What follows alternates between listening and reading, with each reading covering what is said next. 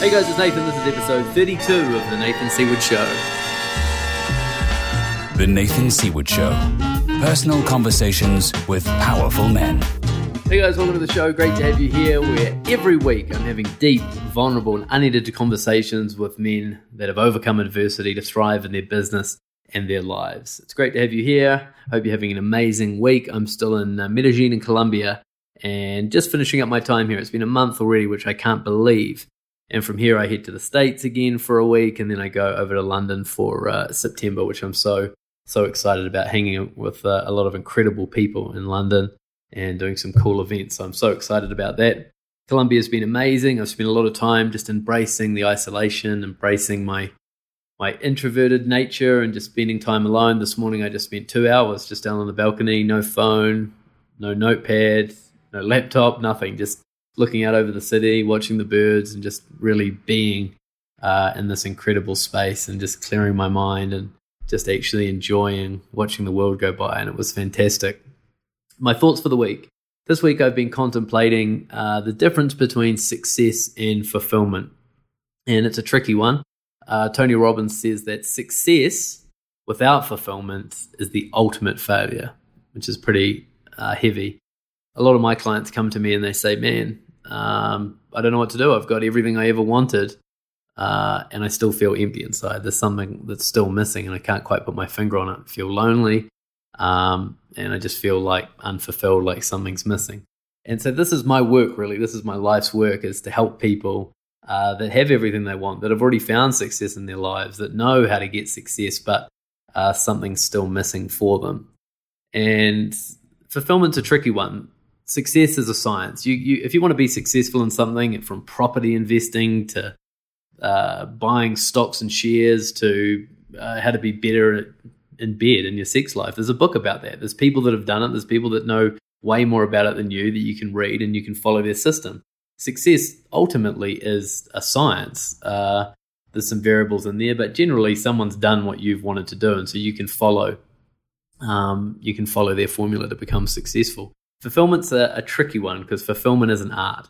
Fulfillment's a daily practice. It shifts. It changes. It's completely individual to you.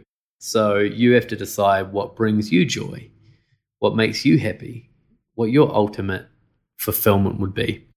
Uh, and the difference I see here is that when you're looking outside of you, when you're looking externally for things to make that emptiness go away or to make that loneliness or just that feeling of missing, you guys know what I'm talking about. When you look externally for that, it doesn't really change. Maybe you can get it to go away. You know, there's lots of different ways we do this. Maybe if I had a different job, maybe if we moved to Hawaii, maybe if um, I had another hundred grand. Uh, man, if I had another hundred grand, that would probably do it. Then all my problems would go away and I'd finally feel fulfilled. Or just simply looking at uh, small things. If I buy a new watch, if I get the latest iPhone, if I get drunk tonight, that'll help me feel fulfilled. But as long as we're looking externally, it's only ever going to be temporary. So for me to find ultimate fulfillment, you have to go within, which is a scary place to be. for a lot of us. You have to go within and start exploring the truth of what what's really going on in your body because the body never lies. The mind can argue with itself a million times about what's wrong, right, what I should do, this, that, but the body never lies. It gives you simple cues very directly in different parts of your body.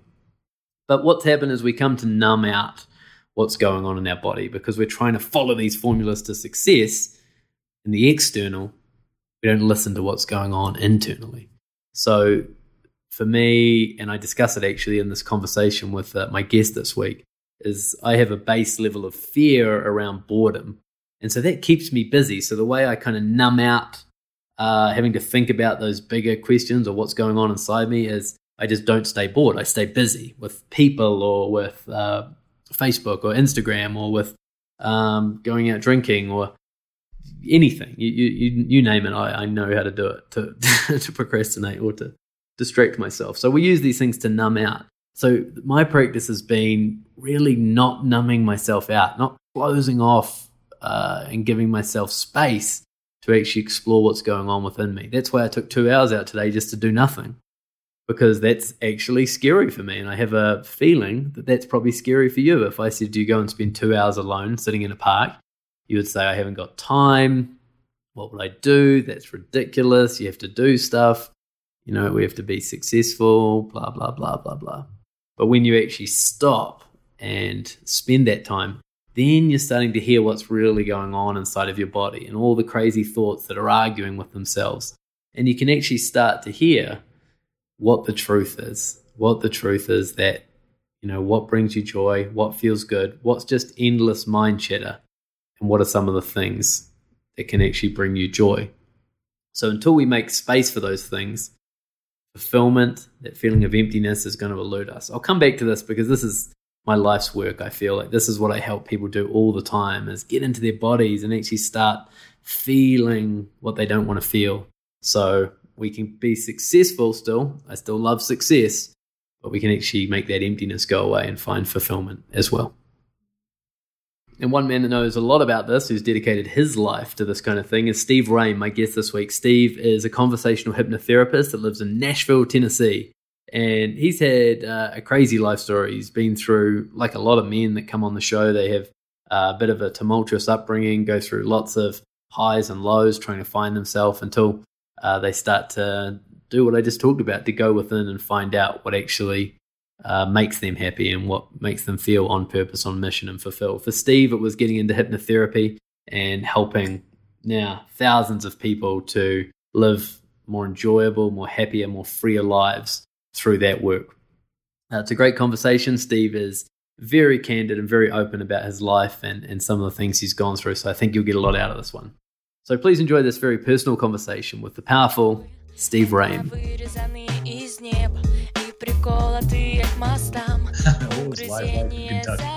um, back when I when I was there, there were maybe fifty thousand people in the town that I grew up in, and uh, a lot of it was agriculture. Uh, there was some industry there, uh, but that's really what it was. It was it was farming and blue collar workers. And, Did you grow up on a farm?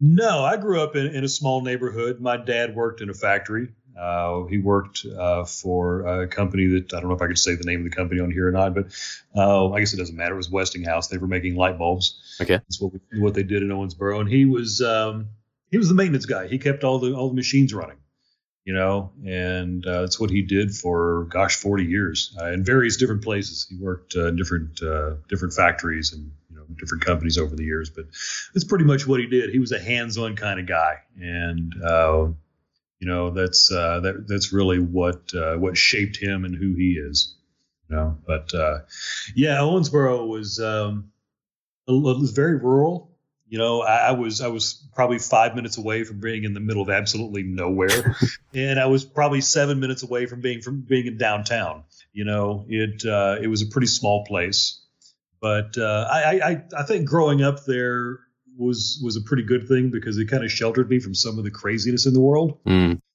Um, and it's also kind of uh, you know getting out and doing what I'm doing now kind of surprised me what some people have gone through or what they went through in their childhoods. You know, because when I was growing up, it was pretty safe. I mean, you know, man, I'd jump on my bicycle and I'd disappear for hours and hours on end, and mom had no idea where I was. And you know, as long as I was home for dinner, everything was okay. Didn't get my butt smacked, but uh, you know, it was it was just a safe environment growing up, and I really didn't worry about anything.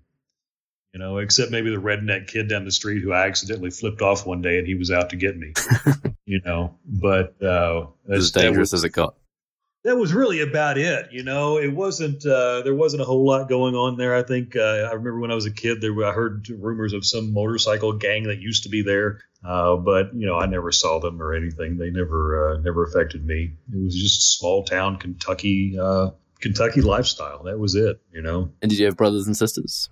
Yeah, I've got a younger sister. She's about six years younger than me. Uh, she still lives in Kentucky. Mm. yeah, it was. Um, you know, and I kind of watched out for her because, uh, you know, growing up, I don't care where you grow up, there's still some assholes. Uh, I hope I can say that on the podcast. Absolutely. Uh, I wasn't sure my freedom here, so I'm, I'm assuming we can say whatever we want. Yeah, you here. can say whatever you want. Yeah, but you know, I, I, was still protective of her. There were still some kids around who were jerks, and you know, I took care of her when I could, and uh, then pestered her when I could too, because that was my job. That's awesome. And yeah. your relationship with your your parents and your dad? Did you have a good relationship with your dad growing up? Uh, you know, when I was growing up, I, my parents had me when they were pretty young, and I think they were still growing up as I was, and they uh, they were still trying to figure out things on their own. You know, I there was a lot of um, I'll say there was some anger in my household. Mm. Uh, you know, and I, I understand that it, uh, it, it came naturally uh, from uh, from my grandfather. But he was a fairly apparently a fairly angry person. I was one of the few people he was really nice to. Uh, but he passed away when I was four, I think. So I didn't really get to know him. But uh, you know, Dad, uh, when when when I was growing up, we would go.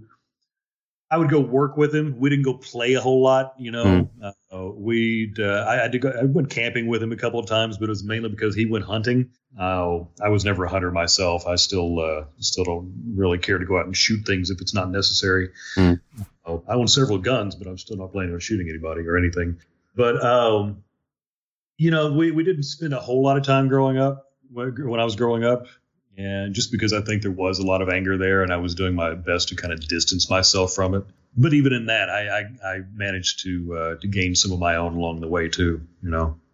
Yeah, it's interesting, isn't it? It's, it seems like a common theme of that generation is this this, Yeah. this underlying anger that doesn't really get managed. Yeah, uh, and I didn't know how to manage it for a long time. Uh, you know, it wasn't really until I started uh, doing my personal development work about 18 years ago that uh, the things started to change for me. But uh, you know, I was I, I could go off on just about anything if I if I you know allowed myself to do it. Hmm. And um, I didn't like myself back then. You know, back back in my 20s or growing up in my teens. That's why. Well, I'm sure we'll talk about this. I was pretty self abusive back then. Right. Uh, you know, but uh, but it, it all stemmed from the anger and just not liking who I was and, and where I was in my life and what I was doing and you know because I really wasn't offering any value to the world and um, it wasn't a very fulfilling place to be in life. So make that real for us. Like, yeah, is it in your teenage years? That's when that those feelings started to come through. Yeah, well, you know, I remember, God, I remember when I was probably 14 or 15 years old, I went somewhere with my parents and I was sitting in the car and I just had this overwhelming feeling of depression. I started crying for no reason. And uh, I remember kind of being left out there in the car while they went in and, and spent time with their, their friends. You know, I remember some anger starting to develop then. That's when I, you know, I started to discover alcohol back then too and uh, I didn't know alcohol was going to play such a big part in my life, especially through my 20s. But uh, it, it, seemed like a way to escape some of the feelings that I was feeling, at least what I thought anyway. mm. Obviously, I wasn't escaping anything. Uh, I was avoiding it for a short period of time, and uh, really wish I had found better ways to to manage those situations back when I was younger. You know, because it turned into some pretty nasty stuff in my 20s. Yeah, it's such a it's a common theme of all the guys that come on here is is saying you know they had, uh, well, I mean in general, I guess that's why these conversations are so valuable. That Yeah. that feeling of well depression or sadness or anger, and then just medicating with alcohol or marijuana or um, you know getting into fights or whatever the the, the thing you choose is. Right. Mm. I, I, would, I don't know that I was ever getting into fights. Uh, I wasn't never, never trying to get into fights anyway. I was in a couple of them, uh, but not because I started them. It was more like Uh, a depression for you. Yeah, well, you know, but it wasn't even that. When I was drinking, man, I would I would had a blast. Uh, apparently, uh, I, I got to the point where I couldn't even remember, you know, the nights before, uh, because I would just party, and uh, within a couple hours, I was checked out, and uh, at that point, I would just have a good time, but I wouldn't remember any of it. Mm. I was blacked out for several hours on on many occasions. Uh, you know, because the alcohol kind of got out of hand. Just because I, like I said, I didn't like myself at the time. Where do you think that came from? Like, do you think a lot of that stems from your relationship with your dad, or the Um, I'm not going to say.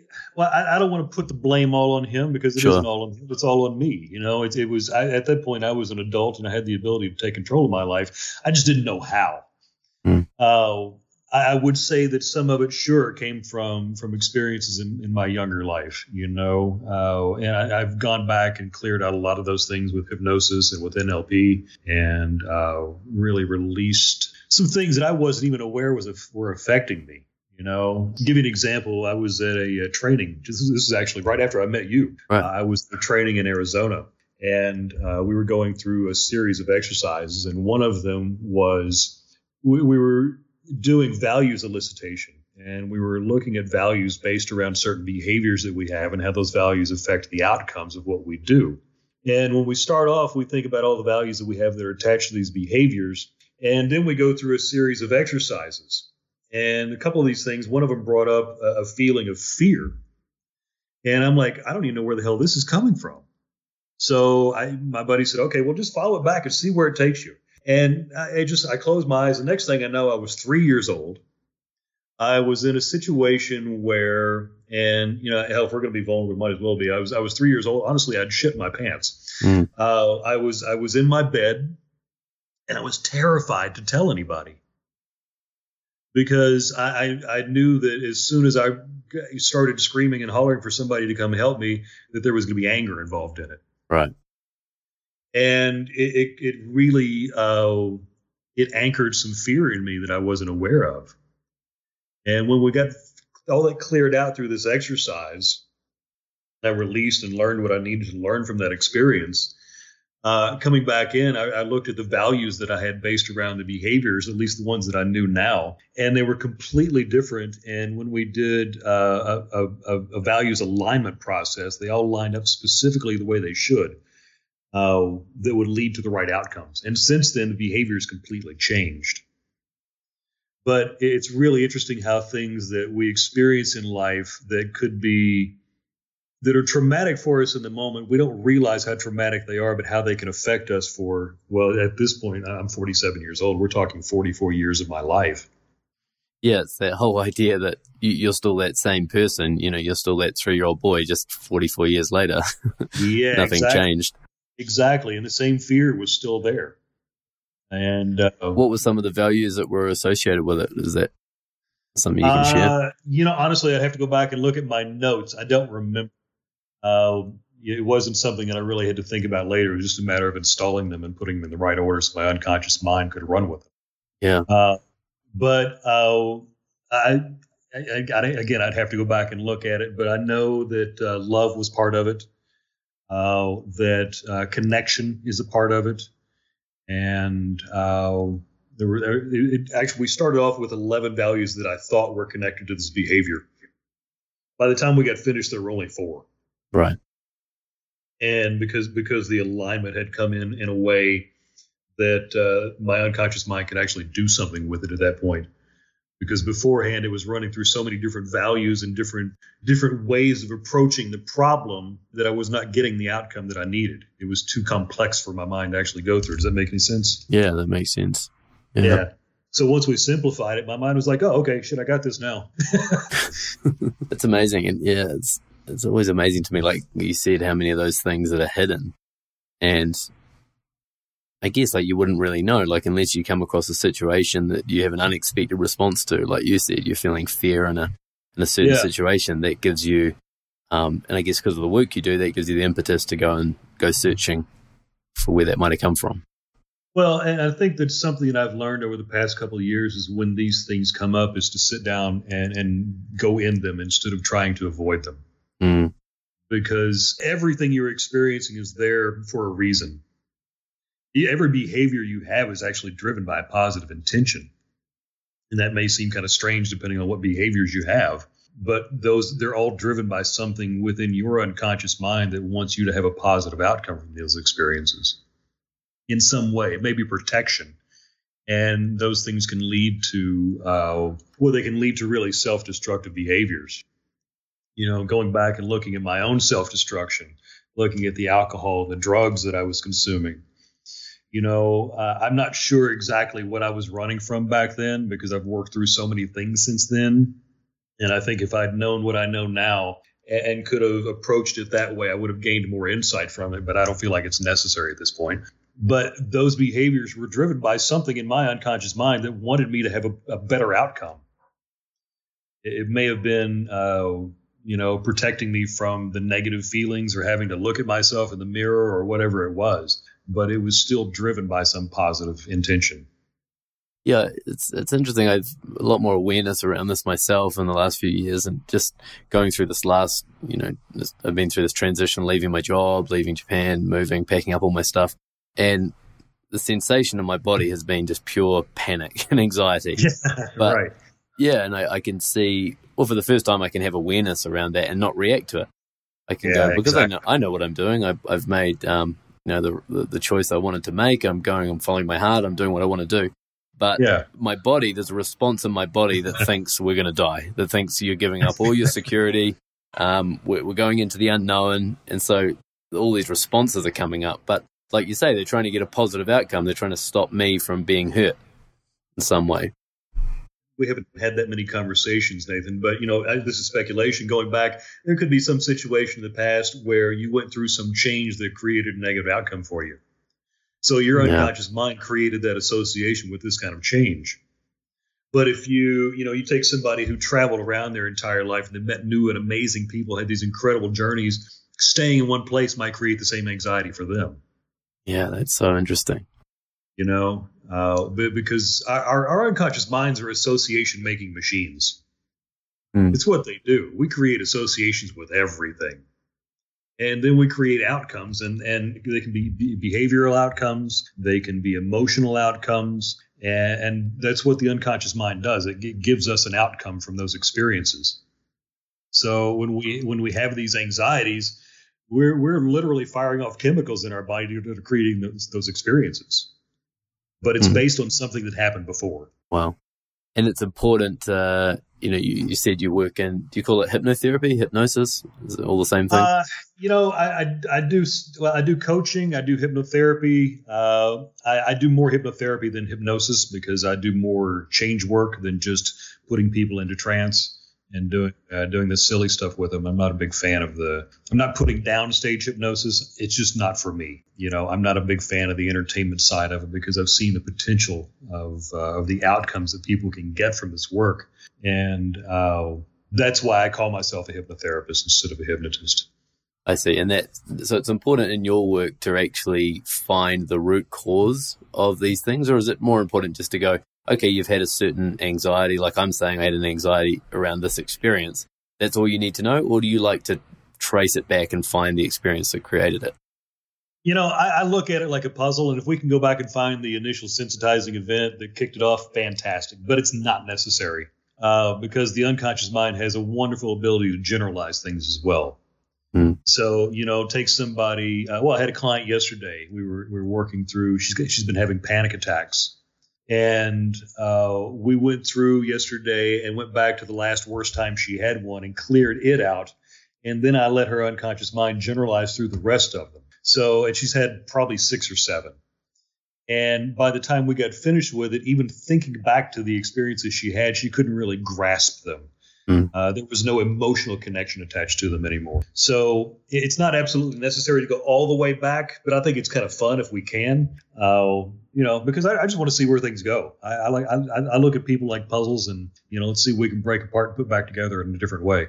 Yeah, it's so cool. Uh, we'll come back to this later on. I want to Okay. the the questions I have around this is like um, just because I know very little about it, I'm excited to talk to you about it. But it seems to me that w- what's the outcome you're trying to achieve? You're trying to remove all these blocks so that this person is free, or this person is just uh, you know can go through their life without these responses, or what? That's the kind of stuff I want to dive into. But we'll, we'll come back to that Yeah, Um, yeah, yeah. is in your 20s so going back to in your 20s you said you know it was a not your favorite time you didn't like yourself that much you kind of self-medicated a little bit what, what were you doing job-wise did you go to university from kentucky or what happened there Uh, well, I um, I, I I left high school and went to the University of Kentucky for a semester.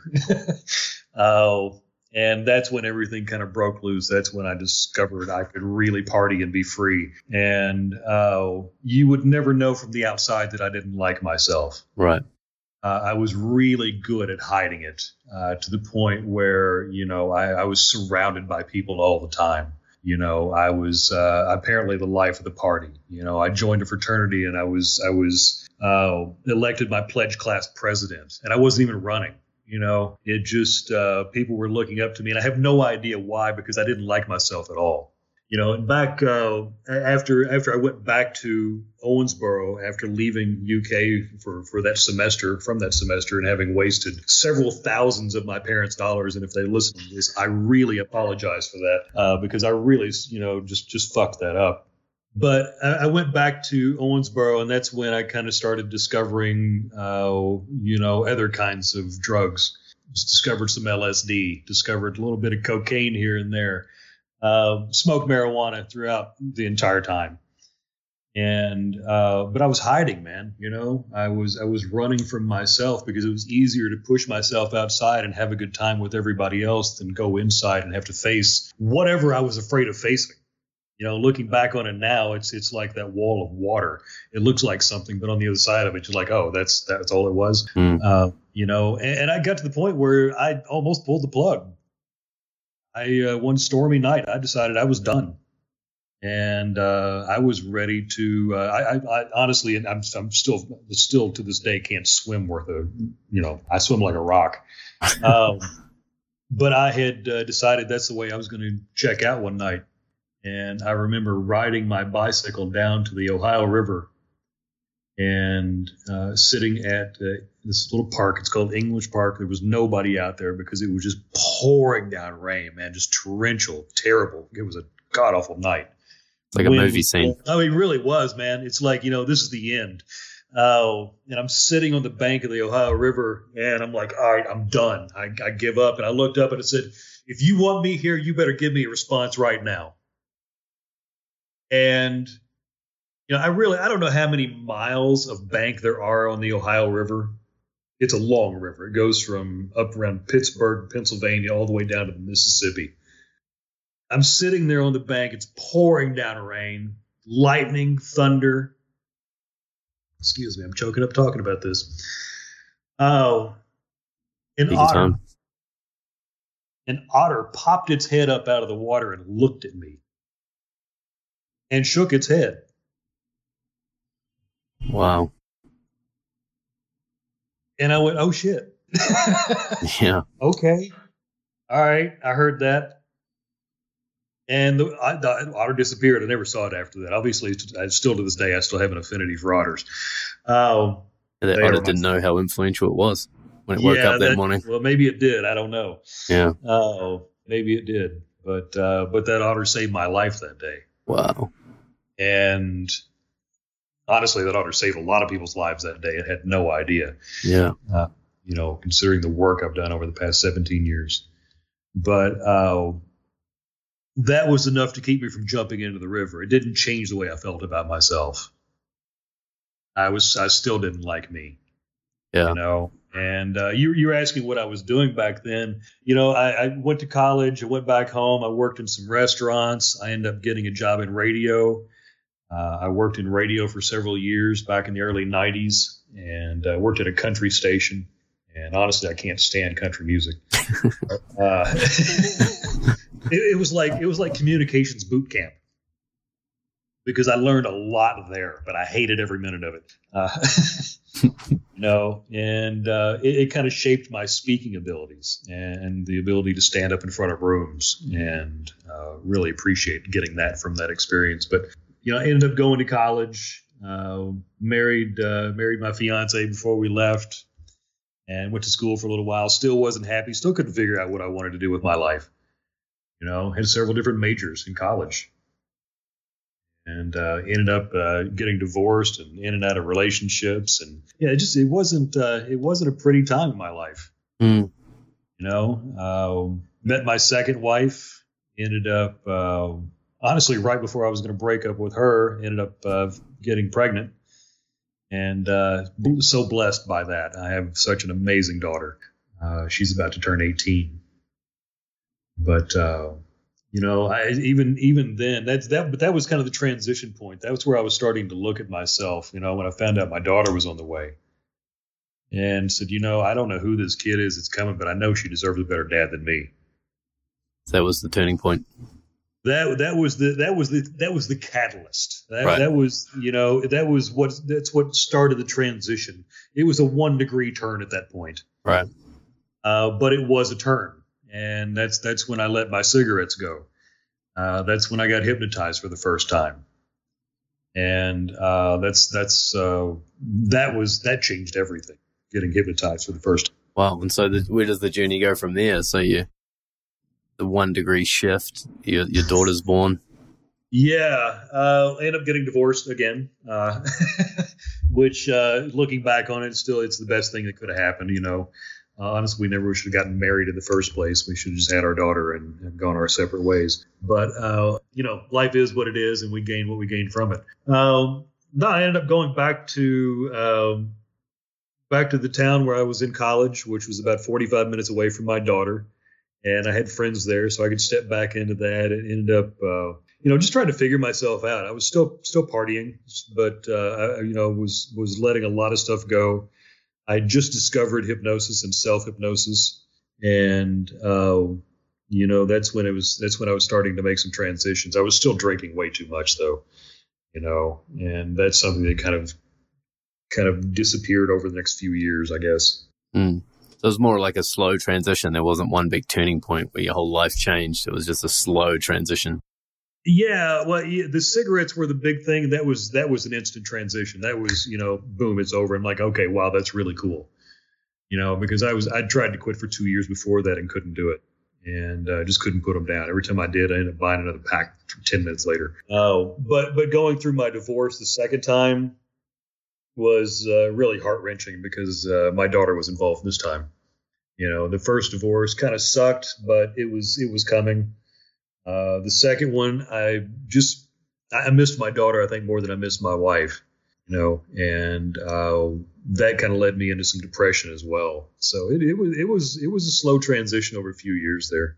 And what did you learn from those relationships? Uh, well, which ones? Well, I guess the first one you you um you got married again, and then that you know didn't work oh, out. What was the? Yeah, well, from from my first wife, we were just so young uh, you know, again, I we I was in love, but uh, we were both too young, and she came from a household that had more anger than mine, and uh, it was a volatile situation.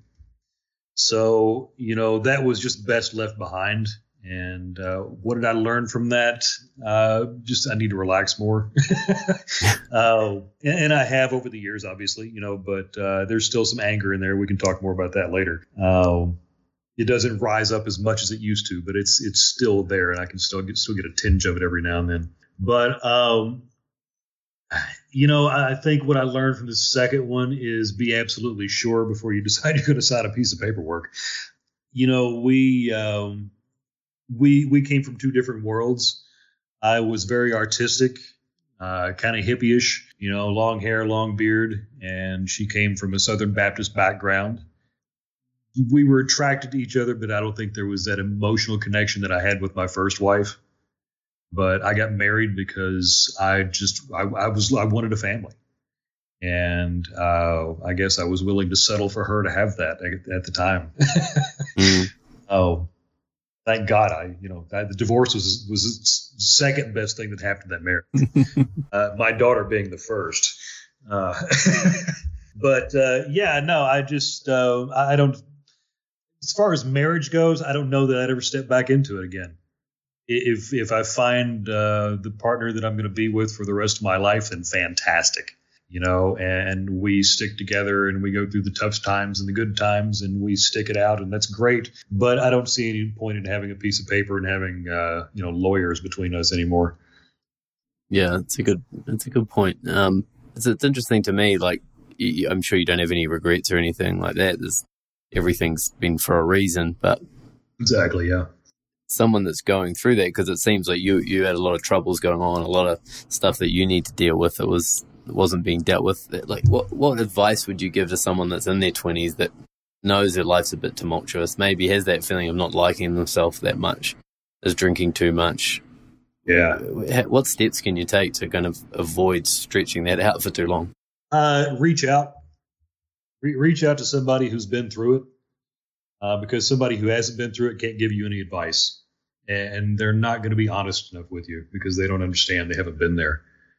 Uh, and there are plenty of us out here who have been through this.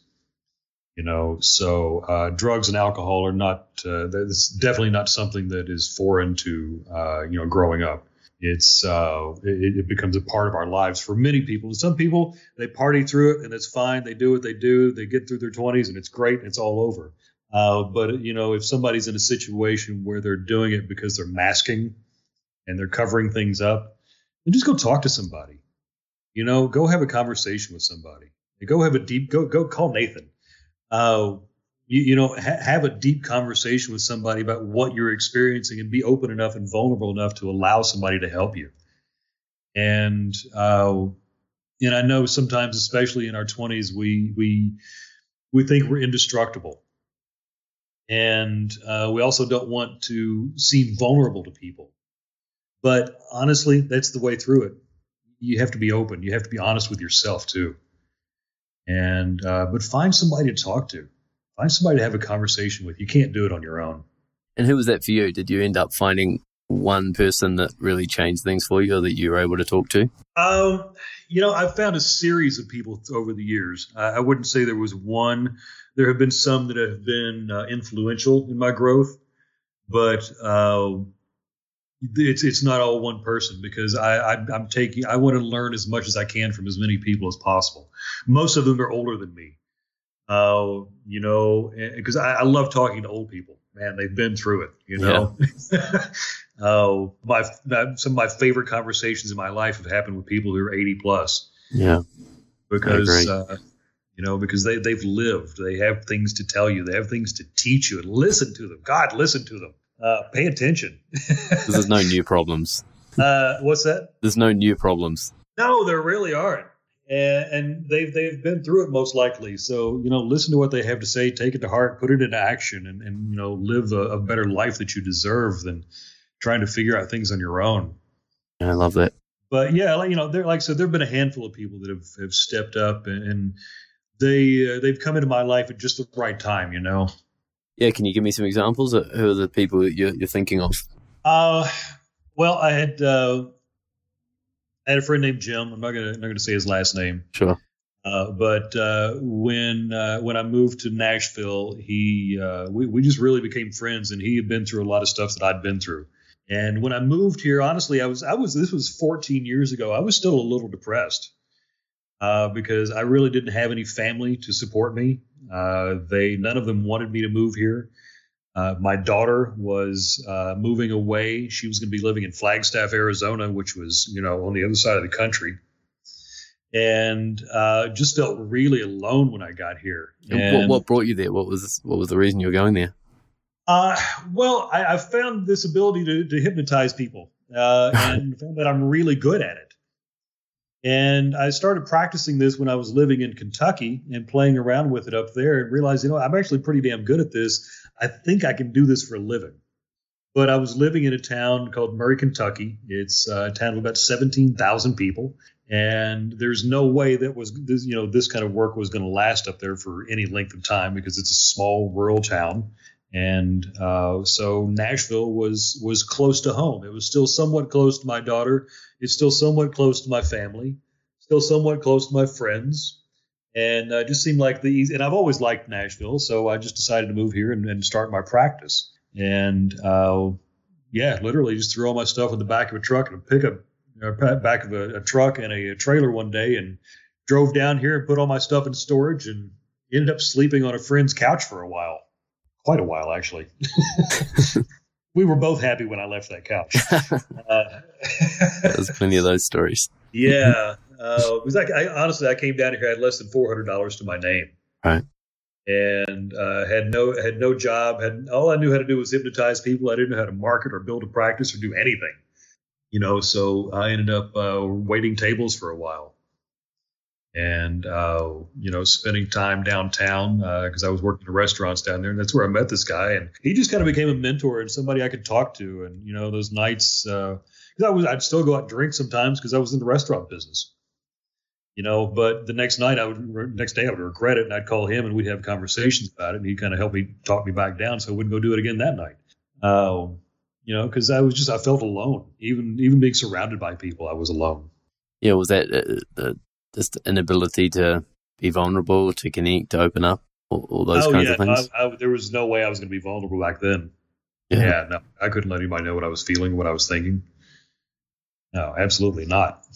yeah, it's interesting. Those things always come hand in hand with loneliness. You know, you, you yeah, you, you can't, or you don't know how to share your deepest truth, or you don't know how to open up, or you don't know how to connect, or you don't want to. Right. And you know, as a, one of the symptoms is you feel very lonely. Yeah, I, I, was living a very surface life and having a great time outside. Hmm. But uh, then I'd go home and I would just be depressed, you know, because I was there by myself and there wasn't anybody around. And um, now I'm completely okay with being alone. I don't feel lonely at all. Mm. There's a big difference uh, because I, I, like me now. I enjoy being with me. Yeah, you enjoy your company. Yeah, I enjoy my company. I enjoy the things that I do now. I'm not uh, I'm not hiding from who I am. Uh, you know, and, and like I said, when when emotions come up and when fears pop up, I just sit with them and go inside them instead of running away from them. And it's given me a lot of insight into who I am and what drives me and what makes me happy. And uh, but it's it's been a long journey. You know, it didn't happen overnight.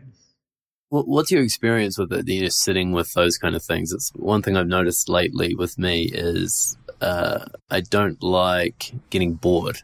You know, so if I if I find myself kind of hanging out with nothing to do for too long, I, I start to get uncomfortable, and so I start I jump on my phone or I uh, go out with some friends or you know just start muting the feeling of boredom or whatever that feeling is.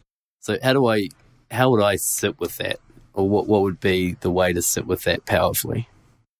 Well, with boredom, um, what, what first off, what do you mean by boredom? How do you know you're experiencing it? Yeah, I think it's um, it's not so much. Maybe, maybe it's not boredom, but I, I think if I sit around for too long, I get in my head and my my mind takes over and my thoughts are running crazy and uh, I don't know. Yeah. That's not a fun place to be for me. So I, I, I don't tend to sit around for long. Right, right. Yeah. Oh, uh, well, and, and, at that point, maybe you should.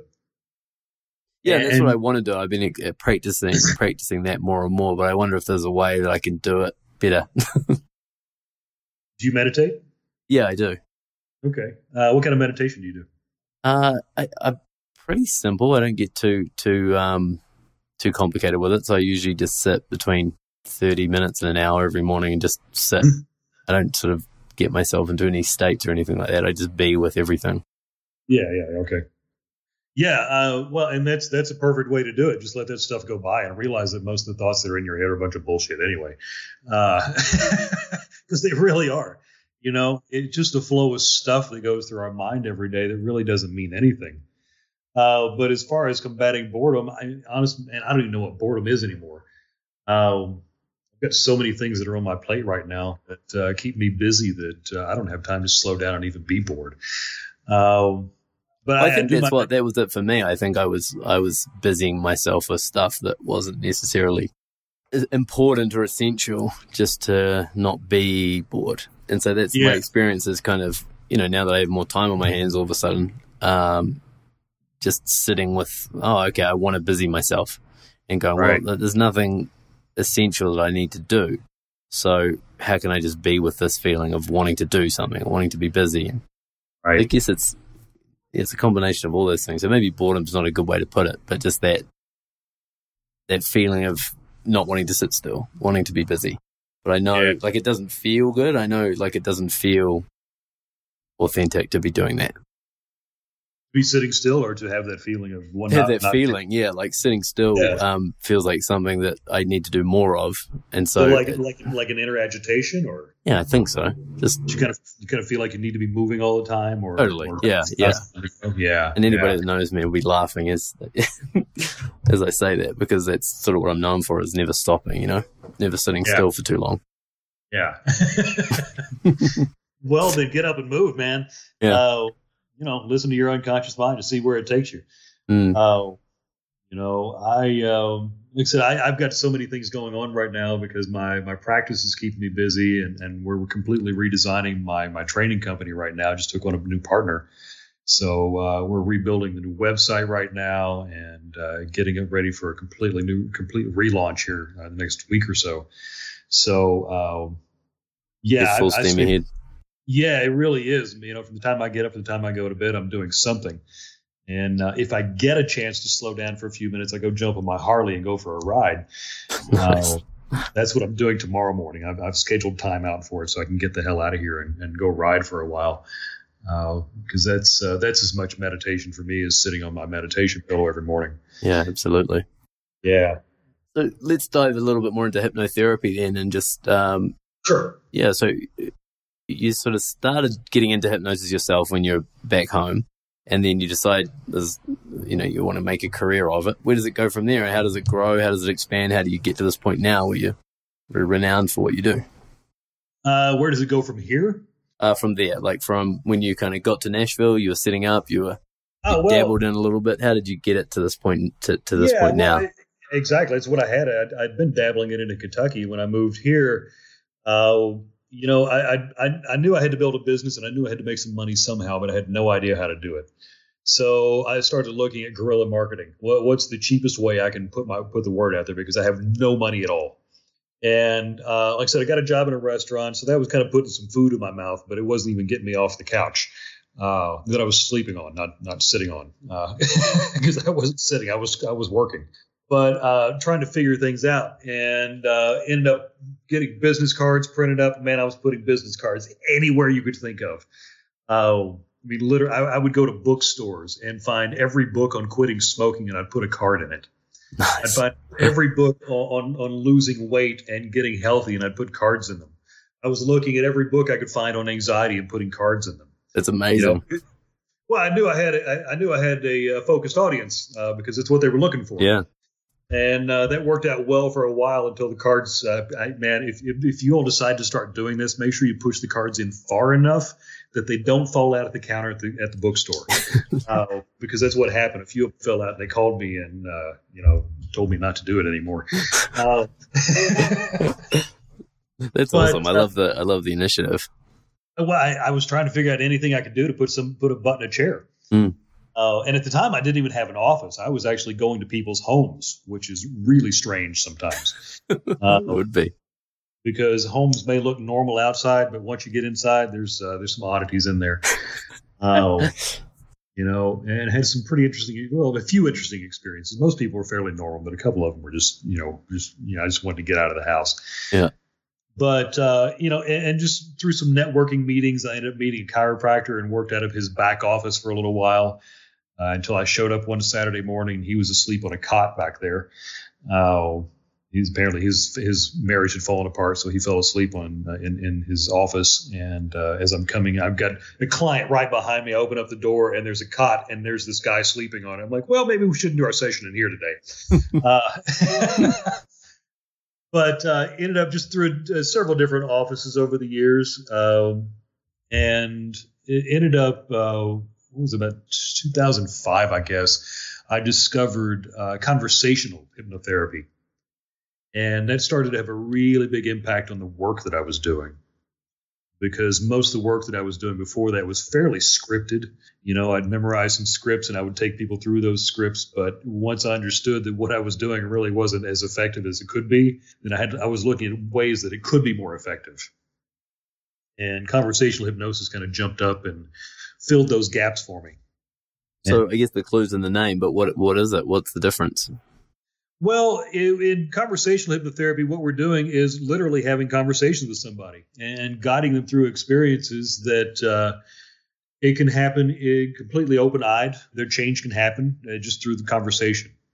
Uh, and there's there's some NLP attached to that. There's some Eric, Milton Erickson's uh, work that was studied over the years that's been kind of played into this.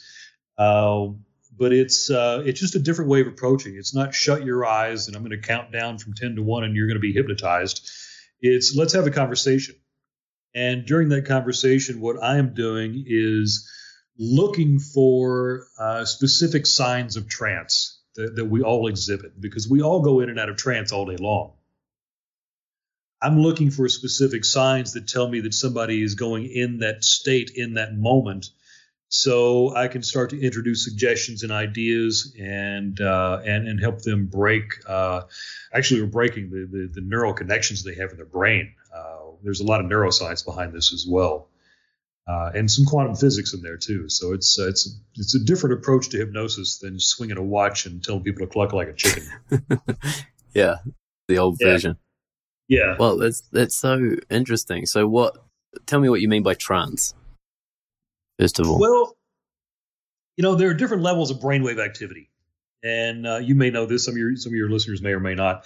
Uh, we have beta, alpha, theta, and delta. Uh, there's also gamma, and there's another one above gamma, and there's one below delta as well. Uh, but they're so rare that we're not going to worry about those.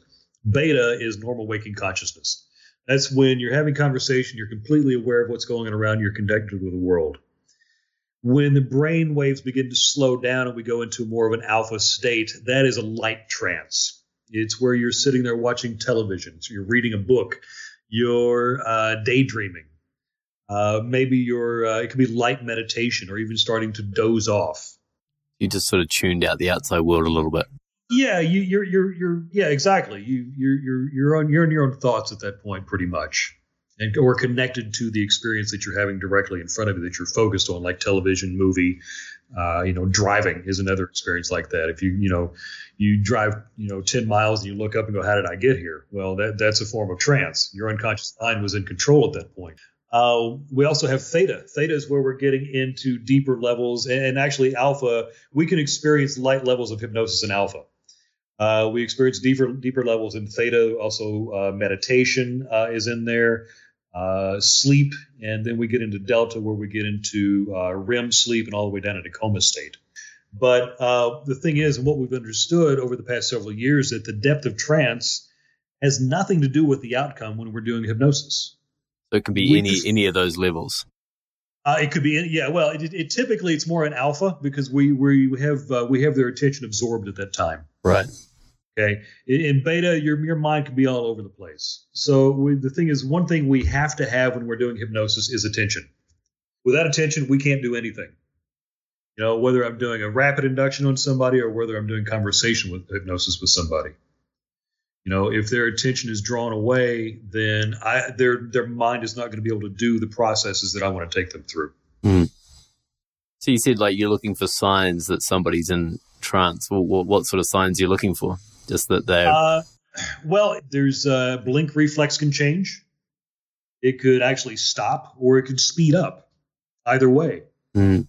and you've probably seen people go into states like that where Yeah. they they go into eye catalepsy where they're just kind of just absorbed completely in, the, in whatever they're looking at. Uh, it could be uh, relaxation of the face. It could be change of breathing. It could be change of heart rate. Uh, there could be a flushing of the face. It could be slowing of uh, of words. Uh, conversation become a little bit more sl- not necessarily, not necessarily slurred, but the words may take a little bit longer to be formulated. You know, there's those are the kind of things that I'm looking for while we're having a conversation. right. And once you Yeah. see that, start to see those, then you can start doing your Yeah, when I, when I start to see it, then I can start introducing suggestions uh, on an unconscious level, uh, using embedded commands or guiding them through experiences. Even open-eyed, we can we can help somebody change completely. Like I was talking about a while ago, going back to when I was three years old. The change that happened in that exercise that we were doing was completely conversational. We were sitting out in a courtyard at a hotel in Scottsdale, Arizona, and I'm just having a conversation with this guy and he's asked me a couple of questions, give me a couple of directions and some things to do to connect with that different part of me. And as I'm doing that, it's affecting my unconscious mind and the way it experiences that experience of the past. So this stuff, it, it literally does affect the the neuron connections in our brain. And I guess like the way you describe that, then is it is it going on all the time in a way? Sure, it is. Right. Absolutely. I, in fact, I would even say that all learning happens in a state of hypnosis. Mm, all of it. Because at this point, see, well, and, and let me let me let me let me let me go back and say that again. All learning after about 12 or 13, 14 years old is in hypnosis. Prior to that, we are pretty much information sponges. Up until about eight years old, anything that somebody of authority tells us becomes our reality. Hmm. We just accept it. And I'm sure there are exceptions to those rules, but for the most part, people that we hold in authority when they tell us something becomes real for us when we're children. Once we get about 12, 13 years old, we start to develop what we call our critical factor. And that critical factor is a gatekeeper because basically everything you need to know, you've learned up to that point in your life. You can live your life in the belief systems that you have up to about 12 13, 14 years old. It may not be a great life for you, depending on the life you had when you were growing up to that point. But at that point, your mind pretty much shuts down, it closes off, and there's that gatekeeper there. And when somebody comes up and tells you something, you're probably going to be a little more critical of it before you accept it as truth. Mm. And that becomes more true as we become older. But to learn anything and, and for it to become a real part of us, then it must become a part of our unconscious mind. And to become a part of our unconscious mind, it must bypass that critical factor, which in and of itself is the definition of hypnosis. It's bypassing that critical factor and allowing information and suggestion to become a part of the unconscious mind. So, is the way uh, is there a way that we can use this when we're learning new things as adults? Uh, yeah. Well, and you know the thing is, there's there's a couple different ways we learn uh, doing things on our own. We learn through repetition or stimulation. Okay. If we do something over and over and over and over and over, then we're going to get it as long as we're doing it right.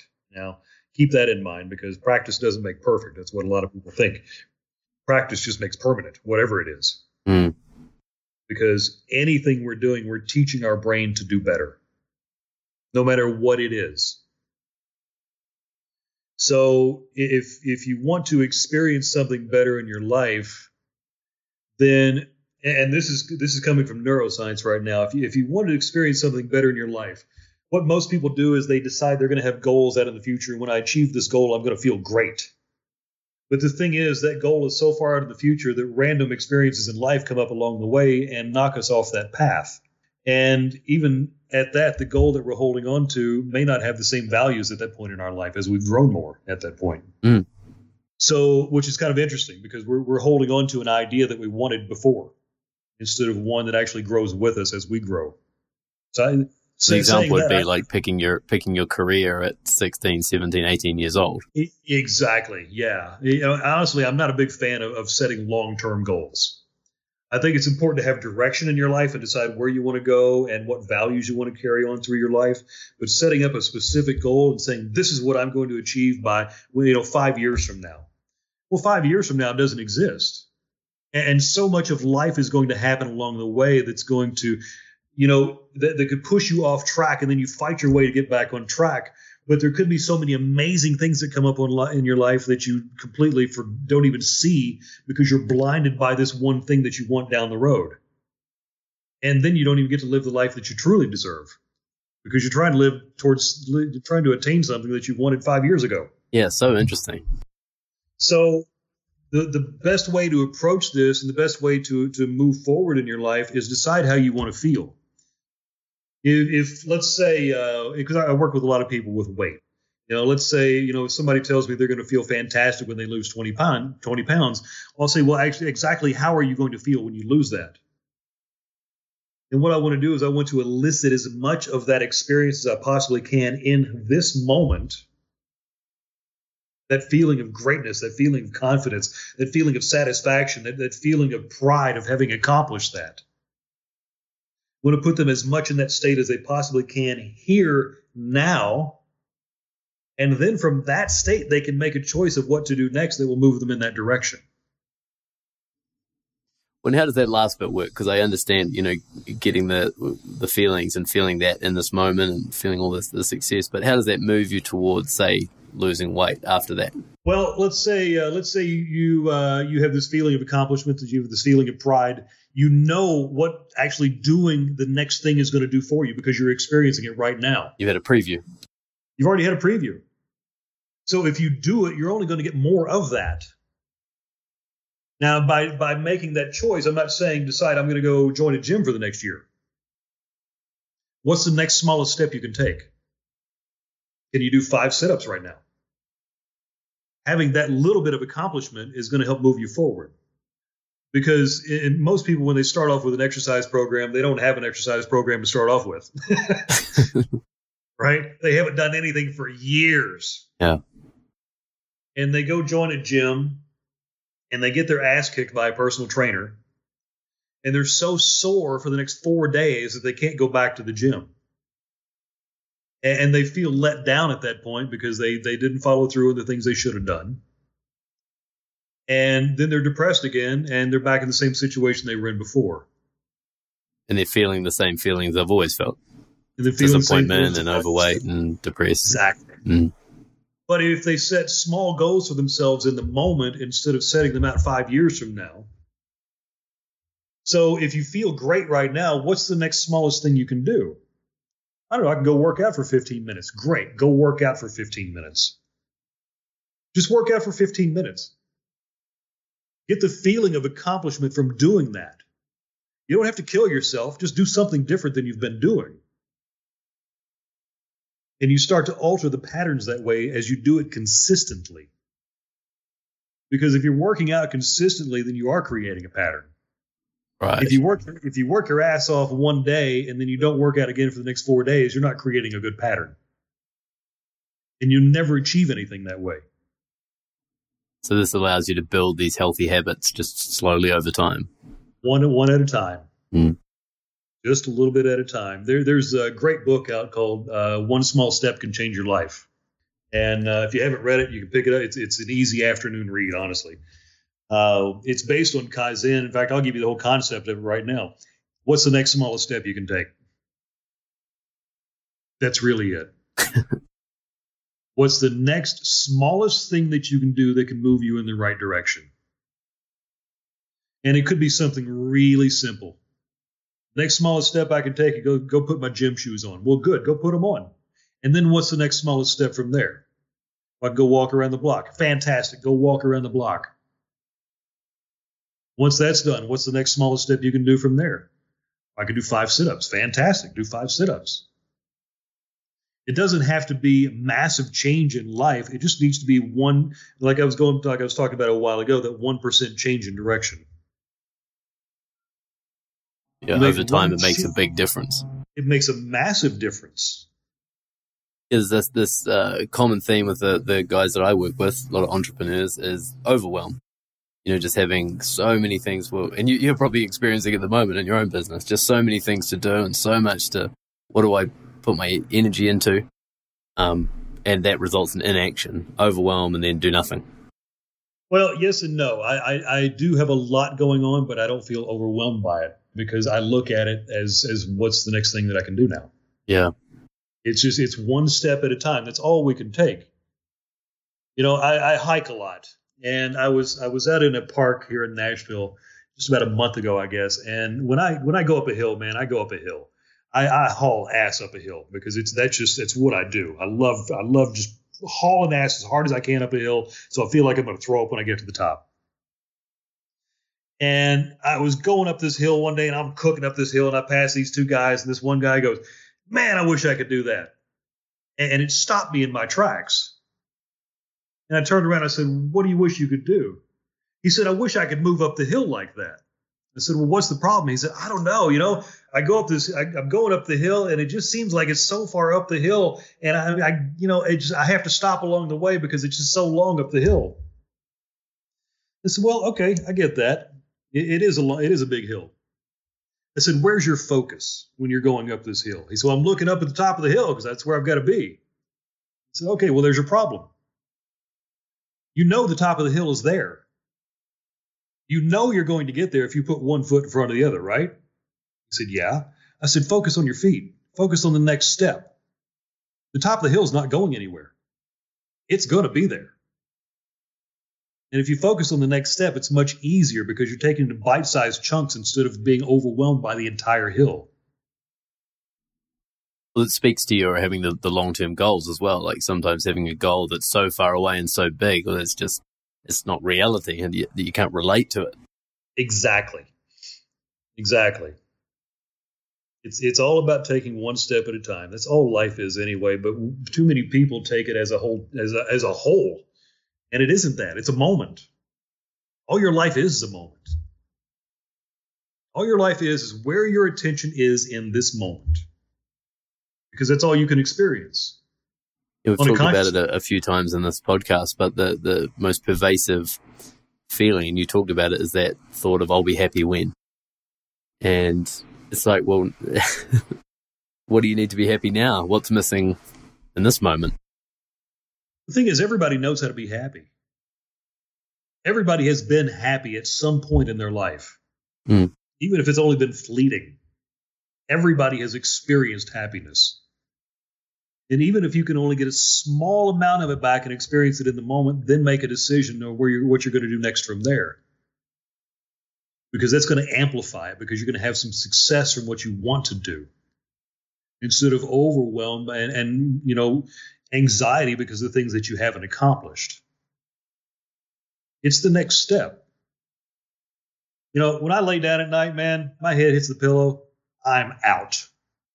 I'm not worried about what I did from the day. I'm not worried about what I have to do the next day. It's just being in the moment and making each choice from there. And how have you? That's a nice place to kind of bring it bring it all around. You know, this this story of, of struggle and and uh, you know, alcohol and stuff through your twenties to, to getting to this point now.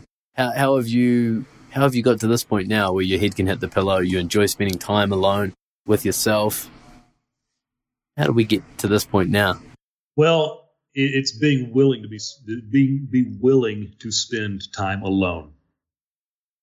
Be willing to connect with yourself instead of putting your head on a in a screen, whatever size it is, whether it's your phone or your iPad or your computer.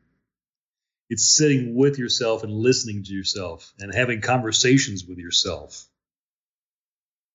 and getting to know who you are you know, there's uh, there's an exercise that uh, it's been attributed to Wayne Dyer. Rest his soul, but I, I, don't know if it was his uh, his exercise or not. It was told by me that it was. Really simple exercise, but uh, I can promise you it'll be one of the hardest things you'll ever do in your life.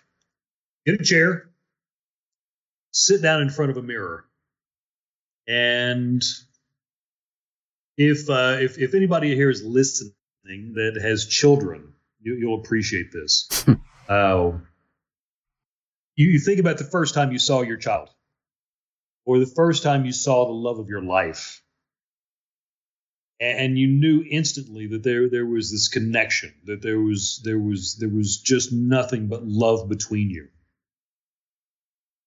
Keep that in mind for a second.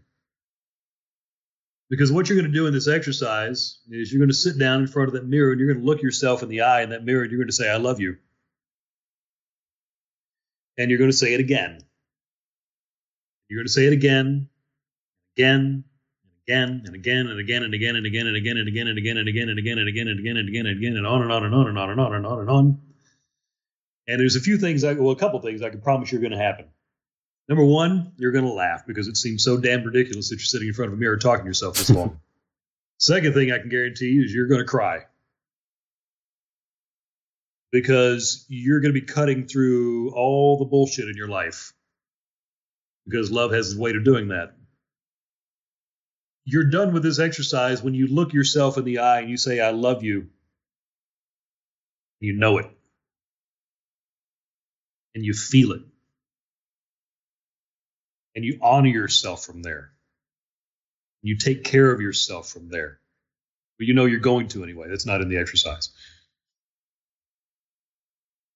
It took me about two and a half hours to do this. Wow. Yeah, it's hard. yeah. It's really, really hard, but it's not something you do in 10 minute increments. Do it. Sit down sit and you do it. Sit through it and get it done. And every single person who's done this exercise, I can tell a difference in their life.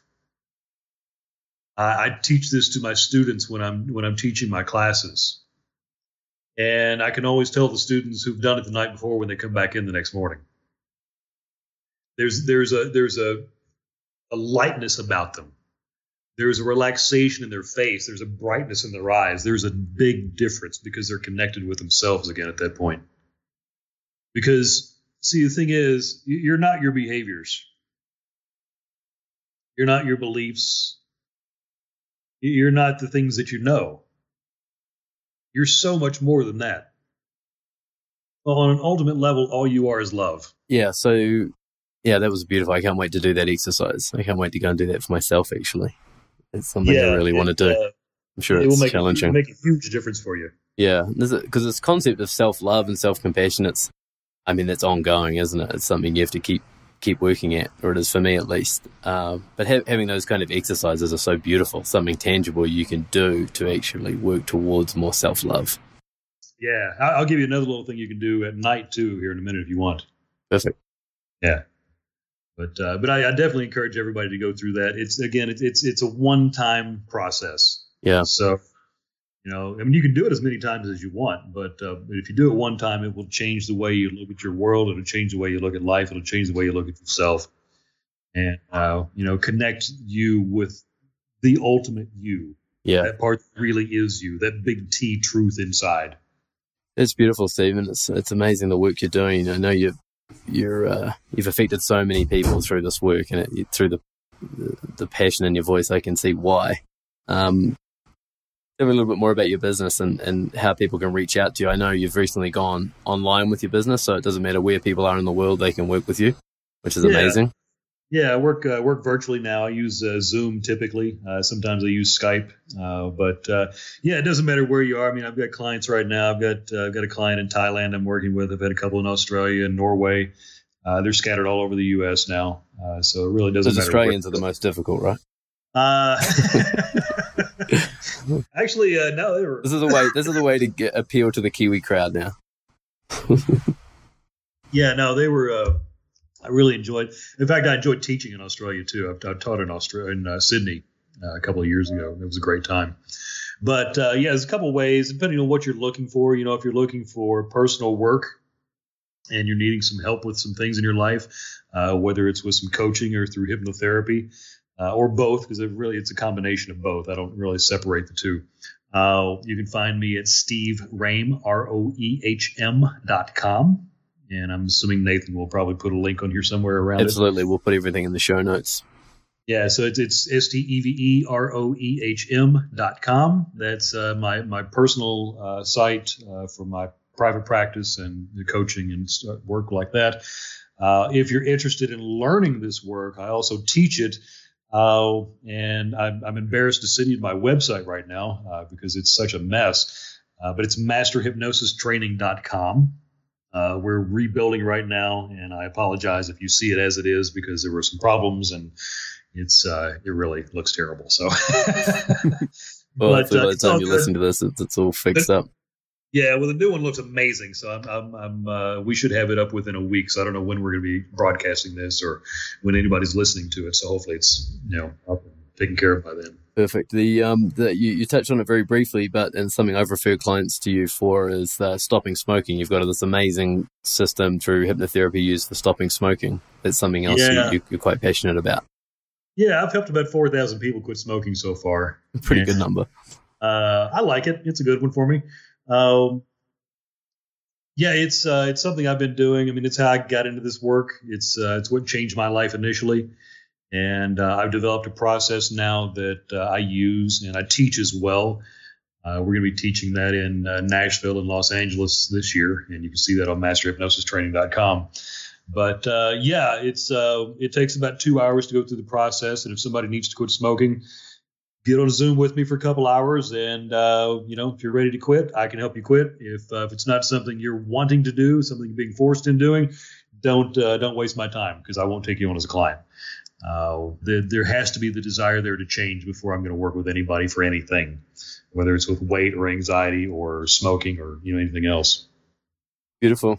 Well, the last question, as always, is uh, about your dark side if you have a dark side, if there's still things that you're working on that you know can sneak up on you if you're not careful, and how you embrace that part of you.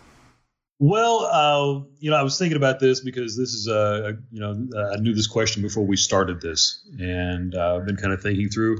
You know, there's there's still some anger in there, and I think it probably comes out more in traffic than anything else now. Um, honestly, if I could uh, if I could put a cattle pusher on the front of my car and push cars off the road, some days I would. Uh, but uh, yeah, I, I, there's still some of that in there, and um, I, I, think there's still some fear of being left alone too, honestly, and that's some stuff that I'm still working on. Mm. And uh, I know that's affected some relationships in my life, but uh, you know, I, I, look at myself as an ongoing process, and uh, I'm excited to work through this and get it out of my life too. You know, I don't look at it as as a hindrance. I look at it as a challenge and uh, a, a, new way to improve myself as I let this stuff go and, and learn what I need to learn from uh, whatever my unconscious mind is telling me because of that.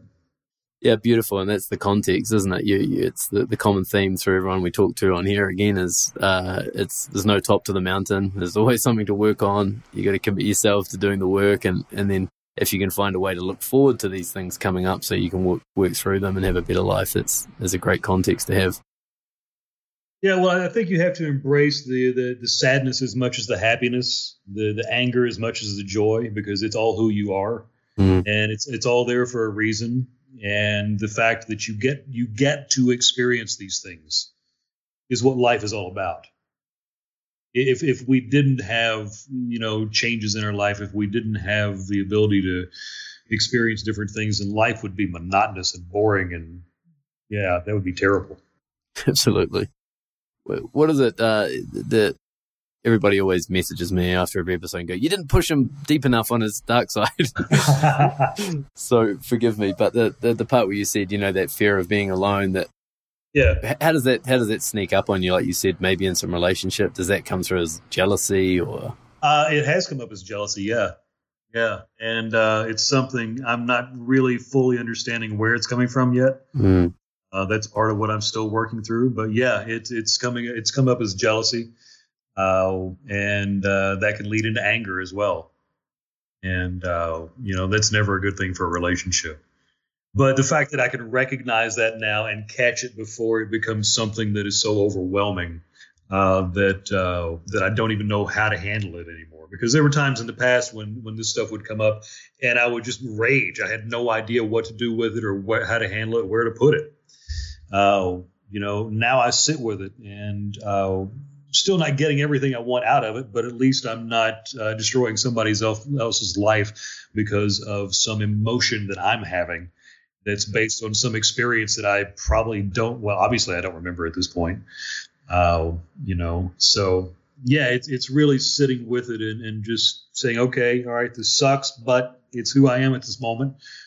What can I learn from it? What can I take from it? How can I make it different next time? It's so awesome. Thank you for sharing that. And it's uh, I I love it when anybody's willing to not just be the guru, but to say, hey, this is you know I I'm down the path and I'm doing pretty well, but there's still things I'm working towards. I appreciate that so much. You know, I don't know that I ever want to take on the title of a guru. I'm I'm, I'm Steve. I, no guru. I'm, that could be a new phrase.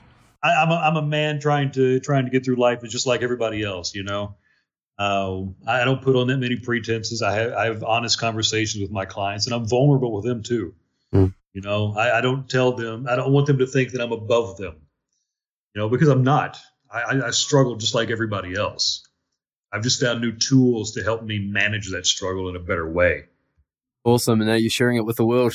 I appreciate it so much, Steve. Thank you so much for coming on the show and, and opening up, telling us your story and, and, sharing some of your wisdom as well. I've learned a lot. I'm going to go and sit in front of the mirror now. good, good. Thanks for having me on. It's been fun. Awesome. Thanks, Steve.